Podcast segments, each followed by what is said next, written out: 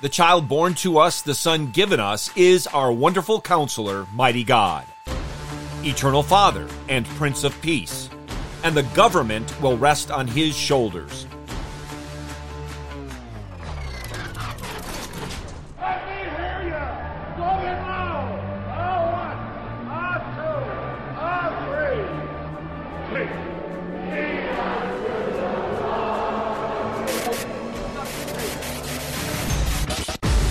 Welcome to In the Bullpen, Up and Ready, a ministry of developing contenders. The call has come. You need to get up and ready now. And look who's coming up. High fly ball into right field. She is gone. The promises of Isaiah chapter 9 include a people who walk in darkness, seeing a great light. The child born and son given will multiply the nation and increase their gladness. He shall break the heavy yoke of slavery to sin and bring complete destruction of all weapons of oppression. Emmanuel is our glorious light.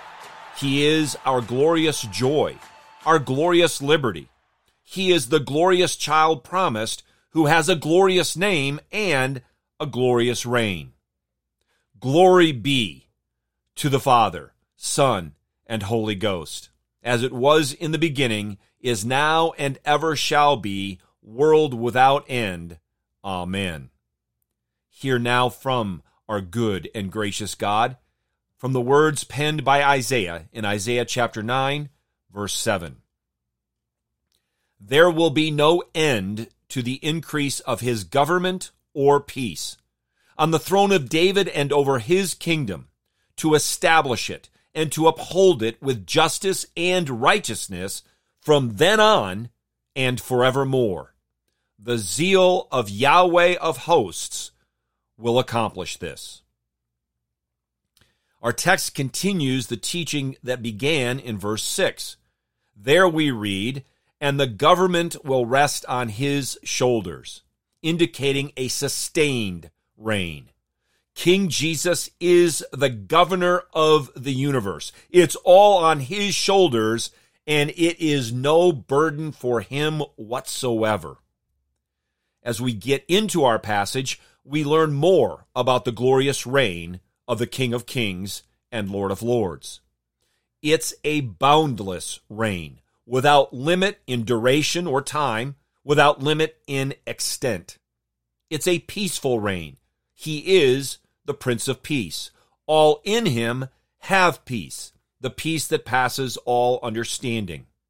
It's a promised reign. Christ is the greater David promised to us. It's a righteous reign. His citizens are freed from oppression and tyranny and conformed to his image by the inward working of God the Holy Spirit. It is a present reign. The text says, from then on and forevermore. From then on is referring to his first advent. His reign is an eternal reign. It is forevermore.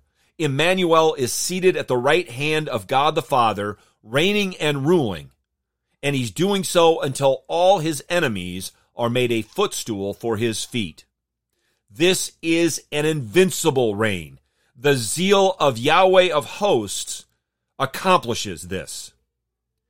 This is God's ardent desire, and his purposes can never be thwarted. All opposition will be overcome, either by conversion or judgment. This glorious reign and all aspects of it were inaugurated at Christ's first advent and will be consummated in his second advent. As we celebrate the babe born 2,000 years ago, and as we wait for the King's return, we do so living in the light, joy, and victory of the truth found in Isaiah 9 7. There will be no end to the increase of his government or peace. Knowing this, believing this, living according to this is to truly declare Merry Christmas. Get your eyes up, fixed on Jesus, the author and perfecter of faith, and be ready to deny yourself take up your cross and follow him.